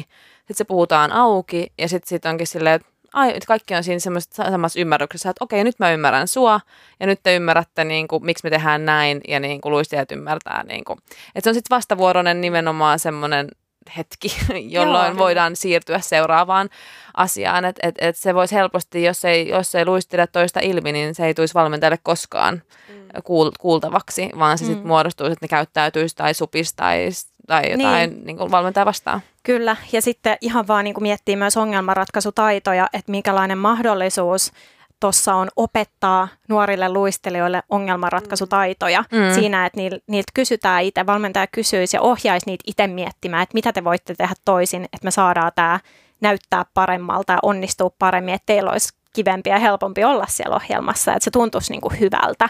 Kyllä, ja sekin lisää, lisää kyllä on niin kuin tutkittu kyllä ja todettu, että lisää motivaatiota just se, että, että kuunnellaan ja annetaan niitä vaikutusmahdollisuuksia, niin jos sitten sillä, sillä sitä jatkuvuuttakin lajissa saataisiin paremmin eteenpäin, kun mm. annetaan se vuorosana myös niille luistelijoille. Kyllä, ihan kun ajattelee jotenkin vielä jankota just tästä ongelmanratkaisutaidoista, miten tärkeää se on työelämässä sitten, että ethän sä, tai ei sua ainakaan työ, työntekijänä niin paljon arvosteta, jos sä tuut jonkun ongelman kanssa, että hei, mulla on nyt tällainen ongelma, mutta sulla ei ole tavallaan ratkaisuehdotusta mm. siihen. Sitten ei ole mitään haittaa, että valmentaja antaisi jotenkin vähän haastettakin niille Kyllä. luistelijoille ratkaista itse niitä ongelmia ja vähän pohtia sitä, että hei, mitä me voitaisiin tehdä toisin täällä.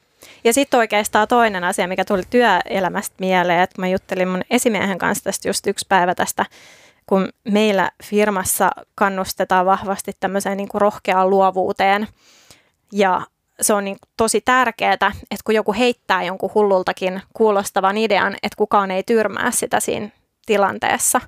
Just se, että varsinkin jos se tyrmäys siihen ehdotukseen tulee joltain ylemmältä taholta, vaikka nyt sitten luistelumaailmassa niin kuin valmentajalta, niin ää, se johtaa sitten helposti siihen, että ei niitä omia ideoita edes uskalleta sitten enää sanoa jatkossa ääneen. Ja se sitten taas niin kuin tappaa tätä avoimuuden ilmapiiriä ja, ja sitä luovuutta just. Et se, että tavallaan, että jos nyt sitten johtohahmo kokee, että se idea, mikä sieltä tulee, niin ei, ei oikeastikaan niin kuin toimisi, että hän tietää sen vaikka kokemuksesta, niin, niin lähestys sitä asiaa sitten ennemminkin silleen, että hei, että niin kuin hyvä idea ja että kiva, kun tulit sen, sen kertomaan. Että toki sitä voidaan niin kuin kokeilla, jos toisaalta ei ole vaikka aikaa lähteä kokeilemaan, niin, niin sanoo sen, että kuitenkin niin kiittää siitä, että, että mukava kun tulit kun sanomaan, mutta että mulla on tästä kokemus kyllä, että tämä ei välttämättä tästä lähde toimimaan tämmöinen, että et eikä niin kuin välttämättä niin, että ei, tämä ei tule toimimaan, tai että ihan, ihan turha edes lähteä, vaan antaa tavallaan sen positiivisen palautteen siellä, että hei mahtavaa, että tuli tehottaa tätä, mutta Niin ja tietenkin just, että valmentajalla on se ammattaito myös siihen, niin kun Mm. nähdä noita tiettyjä asioita, mitä kokemusta niin luistelijoilla ei itsellään ole, että, että kyllähän se tulee tuohon kiinni, että se on Niin, edelleen kyllä, se ammattilainen siinä, siinä suhteessa. Mm. Mm, Mutta lähinnä just se, että miten, miten niitä tilanteita lähestyy Niin, ja miten niin. sä käsittelet ne tilanteet niin kuin auktoriteettisena Mm, mm, ihmisenä siinä Mm. tilanteessa. mm. Mutta sitten täällä oli myös toinen nosto, minkä mä olin kirjoittanut tälle itselleni ää, just sieltä teidän taustatutkimuksista, mm. niin äm, yhdessä tämmöisessä tutkimuksessa kävi ilmi, että valmentajan sarkasmi ja kiusoittelevuus saattoi edistää joukkueen yhteisöllisyyttä, sillä se rikkoi joukkueen ja valmentajan välistä vakavaa suhdetta. Tästä voisikin päätellä, että onnistunut sarkasmin käyttö riippuu ryhmästä ja sen jäsenistä. Näin ollen on tärkeää, että ryhmän ohjaaja tuntee sen jäsenet. Here, here. Here, here. Joo, se just, että, että se luistelijan tun- tunteminen, luistelijoiden tunteminen ja että tietää, minkälaista läppää siellä vaikka voi heittää ja joku vitsi voi jollekin olla oikeasti vitsi ja jo, joku voi ottaa sen loukkauksena. Mutta just se, että pystytään tavallaan semmoisella sarkastisellakin otteella menee ehkä sinne enemmän niin kuin luistelijoiden tasolle, että ollaan siinä, siinä niin kuin, kaikki on tasavertaisia ja, ja samalla tasolla siinä hommassa, mutta just se, että ei voi tietää, toki sitten riippuu myös luistelijoiden iästä ihan hirveästi, että Mm, ihan niin kuin mm. lapsille kaikki vitsit aina aukeakaan, mutta sitten aikuisten kanssa voi olla sitten ihan eri, että pystyy, mm. pystyy heittämään eri tavalla sitä läppää. Tuo oli musta hauska, hauska niin kun, että tekin toitte sen siihen ilmi, koska just kun me puhuttiin viime jaksossakin niin joukkueurheilusta, että kuinka tärkeää se on, että on niitä yhteisiä juttuja Mm. ja vitsejä. Ja ne valmentajat ehdottomasti kuuluu siihen joukkueeseen niin kuin ihan yhtä lailla. Ja, mutta sitten just nimenomaan ottaa huomioon se, että ei voi aina heittää vuodesta toiseen, kun joukkueet vaihtuu, niin jatkaa samalla tavalla, koska se ei välttämättä just niin kuin toimi. Että sitä pitää vähän vastavuoroisesti tutkia.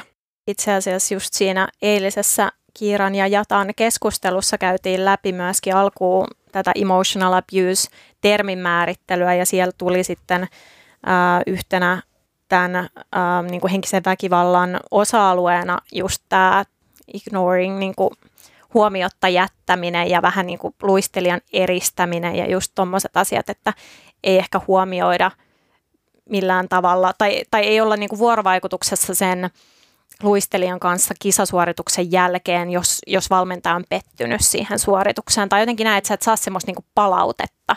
Että se palautteen anto, ihan, anto on ihan todella tärkeä, Kyllä. tärkeässä osassa tuossa niinku luistelijan kokemassa hyvinvoinnissa. Joo, kyllä. Ja just se, että, että vaikka sieltä tulee se epäonnistuminen, niin luistelijo, luistelijoiden vastauksessa muistaakseni näkyy se myöskin, että, että ei se, jos valmentaja ei niin kuin reagoi mitenkään, niin kyllähän sekin aiheuttaa hämmennystä, että, että miten tähän ei nyt reagoida niin kuin ollenkaan. Että just se, että ei jätetä sitä epäonnistumista mitenkään myöskään huomiottamaan, se sitten yhdessä pureskellaan ja käydään läpi ja näytetään ne pettymyksen tunteet puolin ja toisin siellä ja Hmm. näin. Niin, jonkunlainen palaute tarvii joka tapauksessa ja se, että ehkä niin sit luistelijoilla on kuitenkin tarve myöskin nähdä, saada siltä valmentajalta palaute, että onko hän tyytyväinen meihin nyt Mm. tässä. Kyllä.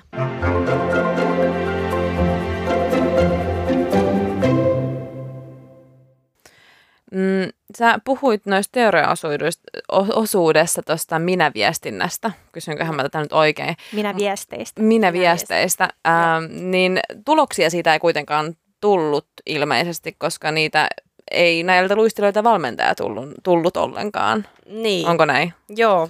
Että tota, myöhän ei suoraan tietenkään haastattelussa, haastatteluissa kysytty, että käytätkö minä viestiä, koska Mm. siis Se ei kerro mulle ainakaan Niin. mitään. yleensä kukaan ei tiedä mikä se on ja toisekseen, että eihän me haluttu niin lähteä tietenkään kaivamaan sieltä, Mm. vaan että, että se tulee spontaanisti sitten valmentajilta jo, jollain tapaa heidän puheistaan niin kuin ilmi, että niitä mahdollisesti käytetään. Ei ole pelkästään välttämättä niitä tunnetaitoja ja vaikka, että osataan kuunnella ja ratkaista ongelmia, vaan sitten myöskin se minä-viesti, koska kyllä monesti on, on se tilanne, että valmentajalla itsellään on periaatteessa se ongelma. Eli vaikka harmittaa, jos luistelijat ei kuuntele tai ei treenaa ö, tietyllä tapaa jonain päivänä, niin se, että miten valmentaja osaa sen rakentavasti tuoda ilmi niille luistelijoille. Mutta sitä tosiaan vähän tuolla oli, niin kertoo kyllä siitä myöskin sitten, että siitäkin sitä tietämystä pitäisi saada heille lisää. ja minä viesti oli nimenomaan kertauksena niin se, että mä sanotan jotenkin omia tunteitani, että Joo, kyllä. tai jotenkin selitän sitä tilannetta sen kautta, että Niin, että miten se Miten niin kuin mä koen. Niin, miten itse kokee niin. ja miten se vaikuttaa ö, niin kuin om, omiin tunteisiin ja miten se vaikuttaa siihen koko tilanteeseen mm. ja joukkueen toimintaan ja näin. Niin. että mua harmittaa nyt, kun te höpötätte siellä taustalla, ettekä Mm. kuuntele, ja nyt meillä menee aikaa hukkaan. Niin. Eikö se ollut se esimerkki? Joo, Joo. se oli se esimerkki. Joo. Joo. Toi on tosi hyvä pointti. Ja nimenomaan että tunteiden tunnistamattomuushan on usein ihmisten semmoinen ongelmakin, Mm. mm. että, että niitä on tuolla sekaisin tuolla meidän kropassa ja ne jää vähän johonkin jumiin ja, ja, ja siitä syntyy erilaisia ongelmia. Että et just se tietoisuus siitä, että, että kun niitä syntyy tai kun niitä olotiloja on, että, että niitä pystyisi sanoin kuvaamaan. Kyllä. Ja niitä onneksi tunnetaitojakin pystyy kaikkia tuommoisia oppimaan. Mm, kyllä, kyllä. Nyt on mun mielestä paljon niin kuin nimenomaan tässä tämmöisessä self-help-maailmassa, niin, Mm. niin on paljon tunnelukkokirjoja ja, Mm. ja miten, miten autan itseni eteenpäin näistä ongelmista ja, ja muuta. Että se itsensä kehittäminen hän trendaa isosti nyt ja, ja se on musta oikein, oikein hieno trendi mikä ammatissa kuin ammatissa auttaa. Että mä näen, että paljon mistä sä oot puhunut, niin, niin mä voisin omassa esimiestehtävissäni käyttää niin kuin hyödykseni just siihen, että tämä ei ole pelkästään siinä, että sä, sä opetat tai valmennat, vaan että miten sä ihan tuut ihmisten kanssa toimeen. Mm. Niin se on tosi tärkeää ja ihan niin kuin urheilijankin kannalta, niin kun puhuttiin vaikka sit joukkueurheilusta, niin se niiden omien tunteiden tunnistaminen, että, että sit jos sä oot ilkeä muille, niin usein se johtuu siitä, että sulla on ehkä itselläsi joku tunnetila päällä. Mm. Niin, kyllä. Sitten toi, mitä, mitä mulla heräsi jotenkin ajatuksena just siitä eilisestä Kiira ja Jatan keskustelusta. Muuten, jos joku haluaa, niin se tietääkseni on siellä vielä Joo. ähm, Instagramissa katsottavissa Live TVn puolella. Eikö mikä se on? IGTV. IGTV, joo. Joo. Niin tota, voi vielä palata sinne. Siellä oli tosi paljon hyviä nostoja. Mutta mikä mulla tuli siitä mieleen, niin oli just se, että kun ongelma on myös siinä tässä tämmöisessä valmentajan epäeettisessä käytöksessä, niin just se semmoinen hiuksen hieno raja, että miten paljon valmentaja voi niinku puskea sitä, sitä urheilijaa, Et koska se on sun työ tavallaan saada se paras mahdollinen irti siitä urheilijasta ja urheilija varmasti myöskin kokee, että se tarvii sellaista tietynlaista, sen takia valmentaja on palkattu myöskin. Mutta mä mietin just sitä, että miten sitä voisi kääntää jotenkin siihen, että sen valmentajan ei tarviskaan niin paljon jotenkin puskea sitä uh, urheilijaa, vaan että löydettäisiin keinot tavallaan siihen, että, että miten se urheilija moti- pystyisi motivoitua niin paljon, että hän pystyisi niinku itse puskea itse itseään, koska urheilija kuitenkin tietää ne omat rajansa. Saatteko te kiinni tästä mun ajatuksesta? Mä niin tajun sen, että se ei ole niin just se ulkoinen motivaatio periaatteessa, vaan että se on sitä sisäistä ja sisäistähän siinä on, kun se on harrastus, vaikka se olisikin ammatti, mutta että sen, sen lajin harrastaminen on tosi sisäisesti motivoitunutta. Mutta, mutta ehkä se on sitten huippuurheilussa, kun ajatellaan, niin nehän on niin kuin mega kunnianhimoisia, että kyllähän on yksilöurheilijat ihan ammattitasolla on, on tosi yksin ohjautuvia. Mutta ehkä sitten tuossa vuorovaikut tai suhteessa, mikä on ehkä epäeettinen ja, tai ollut pitkään, niin ehkä se, se urheilija kokee, että, että sillä ei ole niin kuin mahdollisuuksia ilman sitä valmentajaa, koska se valmentaja on tehnyt itsestään ehkä tosi tärkeän.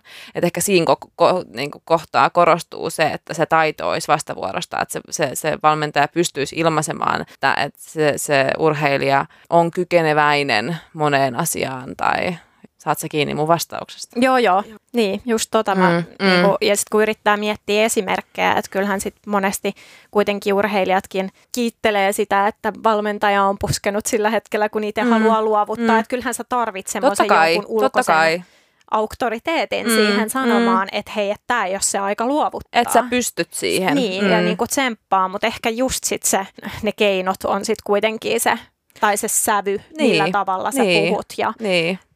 Ehkä semmoinen pieni narsistius siinä valmentajasuhteessa, että kokee, että se, se luistelee kokee, että se ei ole mitään ilman sitä valmentajaa, jolloin sitten tulee tosi ulko, ulkoisesti motivoitunutta siitä tekemisestä.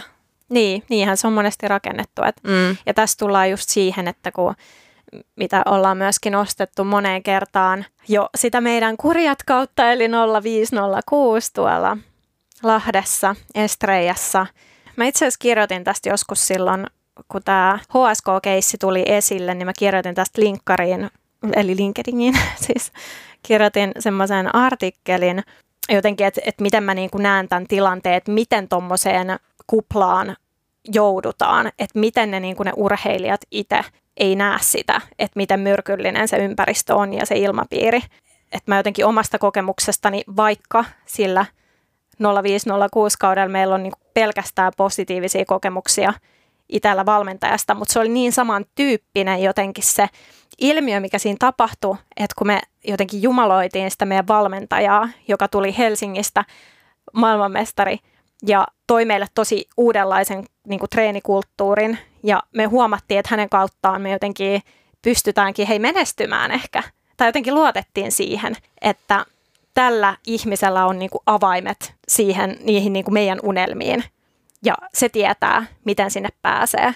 Niin se, että vaikka se niin kuin omat kokemukset oli tosi positiivisia ja niin kuin ihana valmentaja ja kaikkea, mutta se oli tosi samanlainen. Mm, että se olisi voinut tehdä mitä ilmiö. vaan. Niin, mm. se, että, että jos, jos hän olisi käskenyt meidän hyppää kaivoon, niin me oltaisiin kaikki menty sinne, mm. kuin pienet mm. sopulit vaan konsana. Oikeasti. Niin, niin kyllä. Että kyllä. se tavallaan, että, että hänellä nyt oli niin kuin tosi positiivinen vaikutus meihin, mutta niin kuin samanlaisessa semmoisessa niin kuin kuplassa mm. me oltiin, että me ei ymmärretty mitään, mitä mm. tulee ulkopuolelta. Mm. Että me oltiin mm. niin inessä siinä, jotenkin uskottiin siihen juttuun.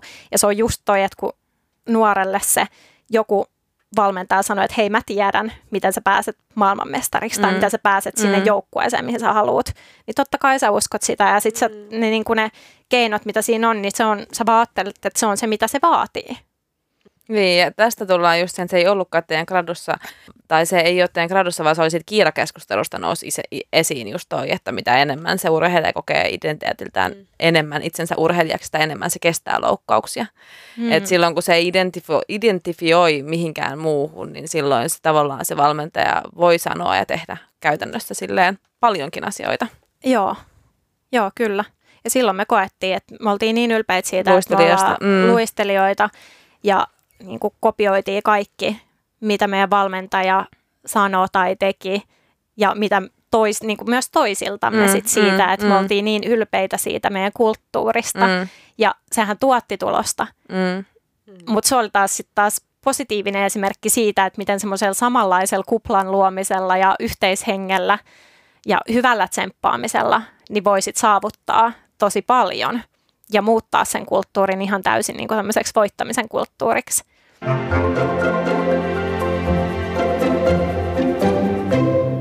Mikä sitten on sen urheilijan vastuu tässä vuorovaikutussuhteessa?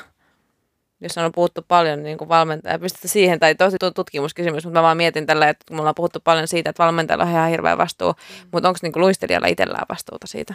Että voiko sitä vaatia? Mun mielestä pitää, siis jotta vuorovaikutus on mahdollisimman tehokasta ja toimivaa, niin meidänkin tuossa termi, te, termien määrittelyssä ja muuten tuossa gradussa on se, että se molemminpuolinen vastavuoroinen vuorovaikutus, että sitten luistelija myöskin kertoo tuntemuksistaan tai osaa vuorovaikuttaa hyvin ja mutta toki se sitten opi, opitaan myöskin paljon sieltä valmentajalta mm, ja valmentaja mm. pystyy sitä opettaa, mm. mikä tietysti myös lähtee ihan jo kotoa, kotoa ja koulustakin se, mutta, mutta toki siis pitää olla kaksisuuntaista, jotta, mm. jotta se homma toimii. Niinpä. Ja sitten auktoriteettina toimii se valmentaja, joka niin. sitten... Mm. Niin, sitä kun ajattelee varsinkin nuoria teinejä, niin se voi olla tosi vaikeaa, jos se valmentaja ei ole jotenkin osoittanut semmoista avoimuutta, että hänelle voi tulla puhumaan, niin mm, tätäkin me ollaan varmaan käsitelty jossain mm. aiheessa jaksossa, että, että se on niin kuin nuorelle tosi vaikea mm. lähestyä silloin sitä valmentajaa, että kyllä se on, niin päin, koska se on niin kuin valtasuhde, niin se valmentaja vähän niin kuin määrittää tahdit ja sen, että minkälaisen vuorovaikutussuhteen hän haluaa muodostaa niihin mm. omiin luistelijoihinsa. Et, et kun miettii niin kuin omistakin kokemuksista, niin on hyvin erilaisia valmentajia siinä mielessä, että et mitä ne on jakanut vaikka omasta elämästään. Niin mm. Niin semmoinenkin läheisyys, että siinä tulee jopa semmoisia ystävyyssuhteen, piir, ystävyyssuhteen piirteitä, jos se valmentaja jotenkin avaa tosi paljon omasta elämästään versus, että hän ei kerro mitään ja pitää sen niin kuin puhtaasti professionaalisena sen suhteen. Paljon se lähtee just siitä, että luistelijalta toivotaan myös sitä tietynlaista taitoa, mutta se, että valmentajan pitää, pitää just olla sitten helposti lähestyttävä ja näin, että uskalletaan tulla sitten myös puhumaan, että se vuorovaikutus säilyy. Ja valmentajalla varsinkin muodostamallustelussahan on aikamoinen työmaa, että koska niitä, niitä valmennettavia saattaa olla useita kymmeniä, että sulla on monta joukkuetta ja sulla on aika monen, monen pienen teinin tunteet siinä hallittavissa, että se ei ole mikään semmoinen yksinkertainen asia tai näin ja sitten just teilläkin oli just mainintaa siitä, että joukkueurheilun ongelma on nimenomaan ehkä se, että et, et kun jokainen on yksilö, jokaisella on ne omat kokemukset niin kuin omasta hyvinvoinnista, mutta että et, et sillä oikeanlaisella vuorovaikutussuhteella voidaan kuitenkin päästä siihen, että kaikki ymmärtää, missä mennään ja kaikilla on se mukava olla. Kyllä. Eikö näin? Joo. Kyllä.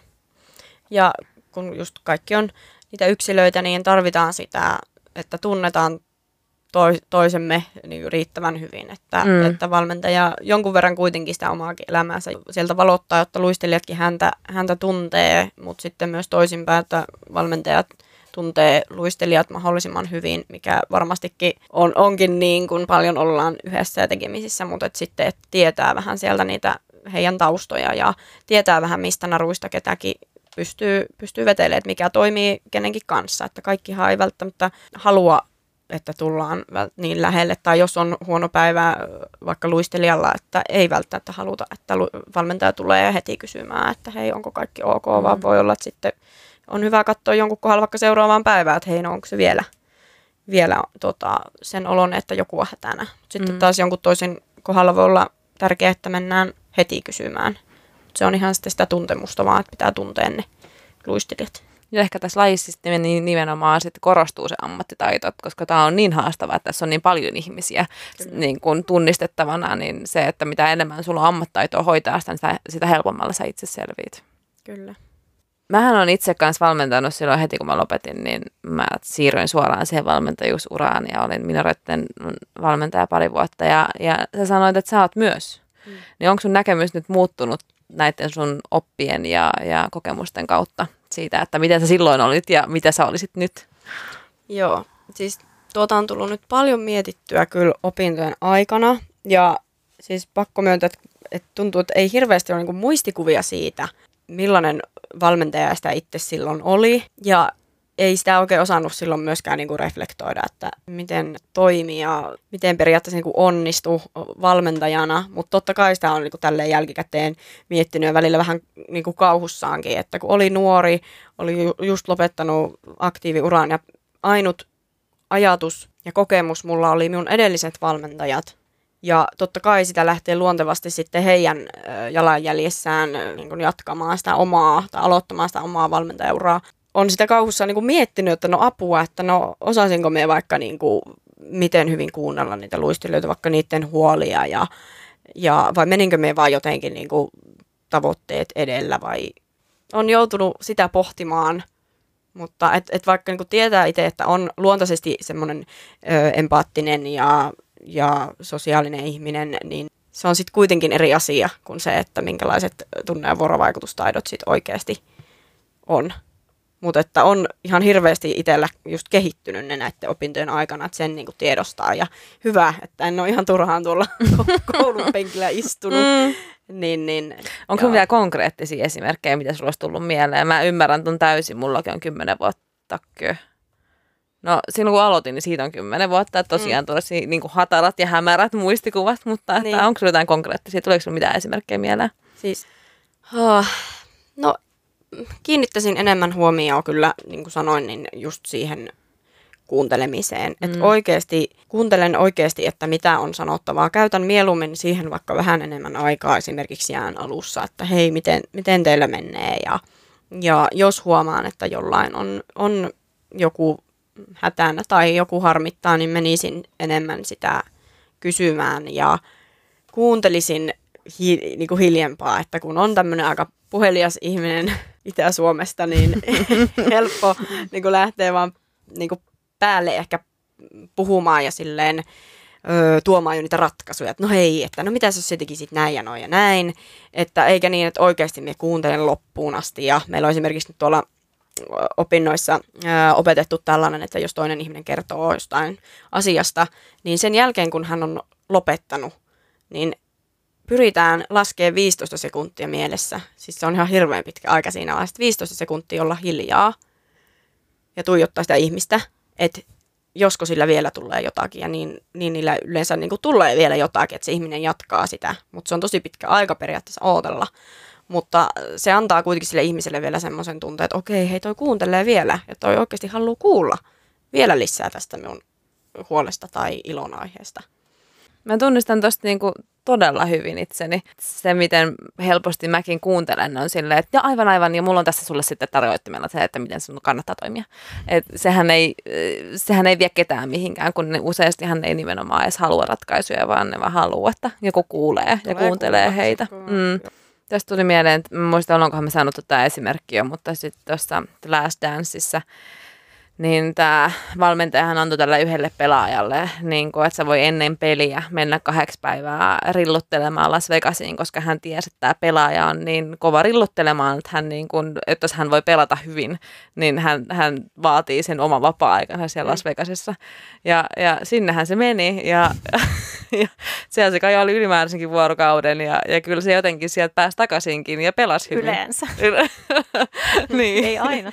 Aina ei, hän ei tullut takaisin mutta yleensä hän tuli ja pelasi ihan hyvin, mutta just, että se valmentaja tunsi aika hyvin ne pelaajansa ja antoi niille sen tilan, mitä se tarvii. En, en sano, että tämä on nyt se toimintamalli. Lähettäkää lapset Las Vegasiin. Kyllä ne tulee. jos, jos yhden neuvon tästä nappaatte, niin toivon, että se on tämä.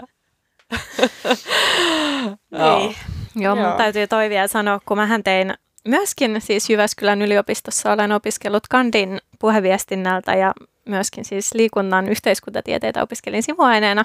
Eli hyvin, kun liippaa läheltä tuota teidän graduaihetta, mm. niin meidän kandiaihe oli just urheilija ja valmentaja vuorovaikutussuhde ja ää, sen kytkökset urheilijan lopettamispäätökseen.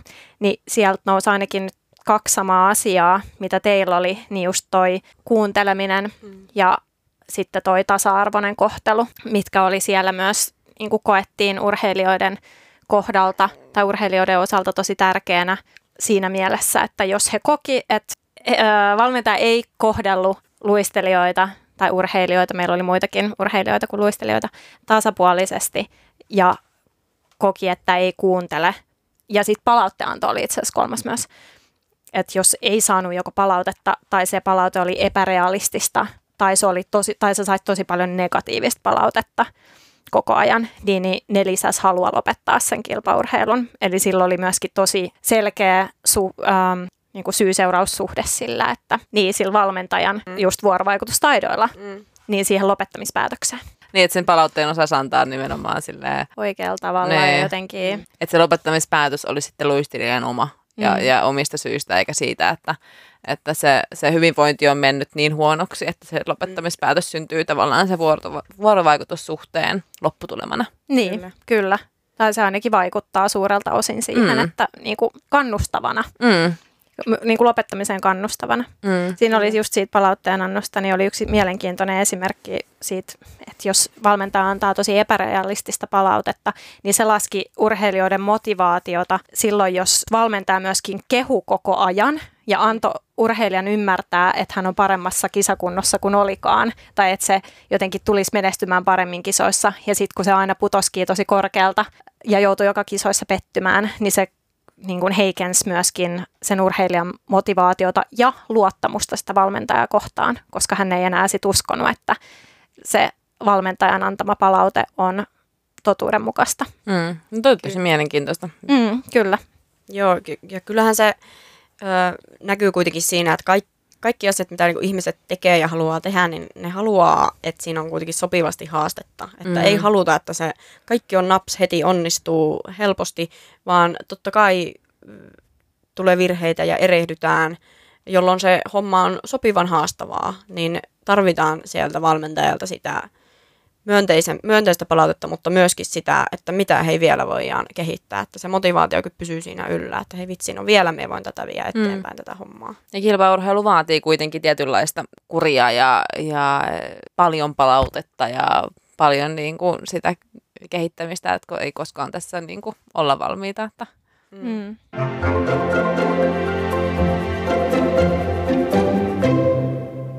Ei tästä aiheesta kyllä voi liikaa puhua. Mun mielestä hienoa saada tämmöistä tutkimustulostakin niiden väitteiden tueksi.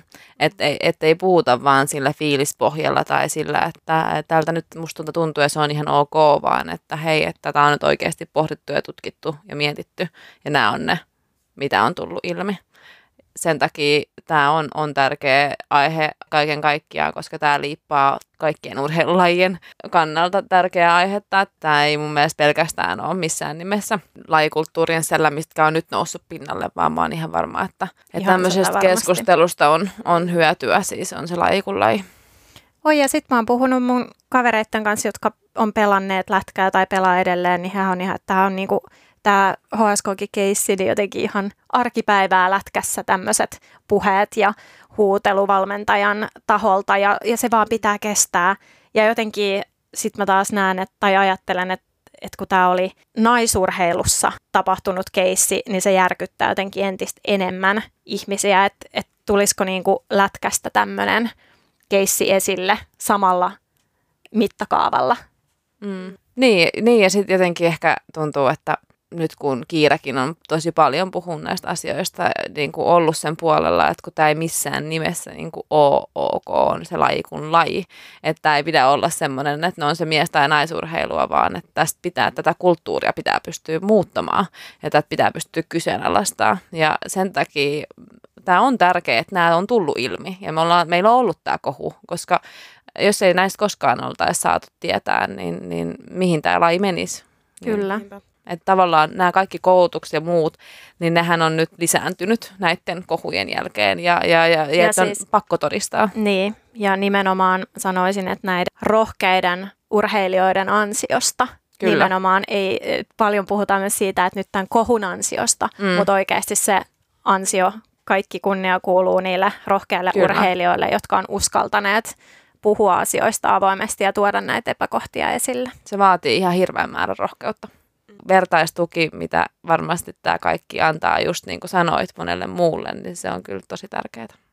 Ja sen me ollaan huomattu tämän podin kautta, että miten paljon näitä kokemuksia on ja miten paljon paikkoja on, tai miten vähän paikkoja on, mihin ne, niitä voidaan jakaa. Mm. Se yksinäisyyden tunne niiden omien ajatusten kanssa, niin kuin Sara puhui siinä lopettamisjaksossakin, että Kyllä. kun se tuntuu nimenomaan siltä, että sä oot yksin, mm. niin se avoin ilmapiiri, että sä koet, että sä voit jollekin niistä kertoa, niin se on tutkimuksillakin todettu, että se on tosi tärkeä, mm. niin sitä pitää kyllä mm. muuttaa, sitä kulttuuria siihen suuntaan. Kyllä, just näin. Yes, tämä oli aikamoinen keskustelu. todella, todella kiinnostava tutkimus teillä ja hienoja, hienoja tuloksia. Olette saanut hyvää duunia, se oli pitkä, pitkä puristus. Se oli pitkä, mutta mielenkiintoinen ja antoisa puristus, että oli mukava tehdä gradua, ei ollut mikään pakkopulla homma. Terveisiä Annille, ihanalle graduparilleni. Hei, kiitos Pauliina, papu, tuhannesti. kiitos. kiitos. Tuhannesti, että tulit, oli todella arvokasta. Kiitos, kun sain tulla. Kiitos meidänkin puolesta taas kaikille palautteista ja kaikille niille 13 tuhannelle kuuntelukerralle, että me ollaan tota, päästy, päästy teidän kuulokkeisiin. Olemme otettuja. Kuullaan taas. Moi moi! Moi moi!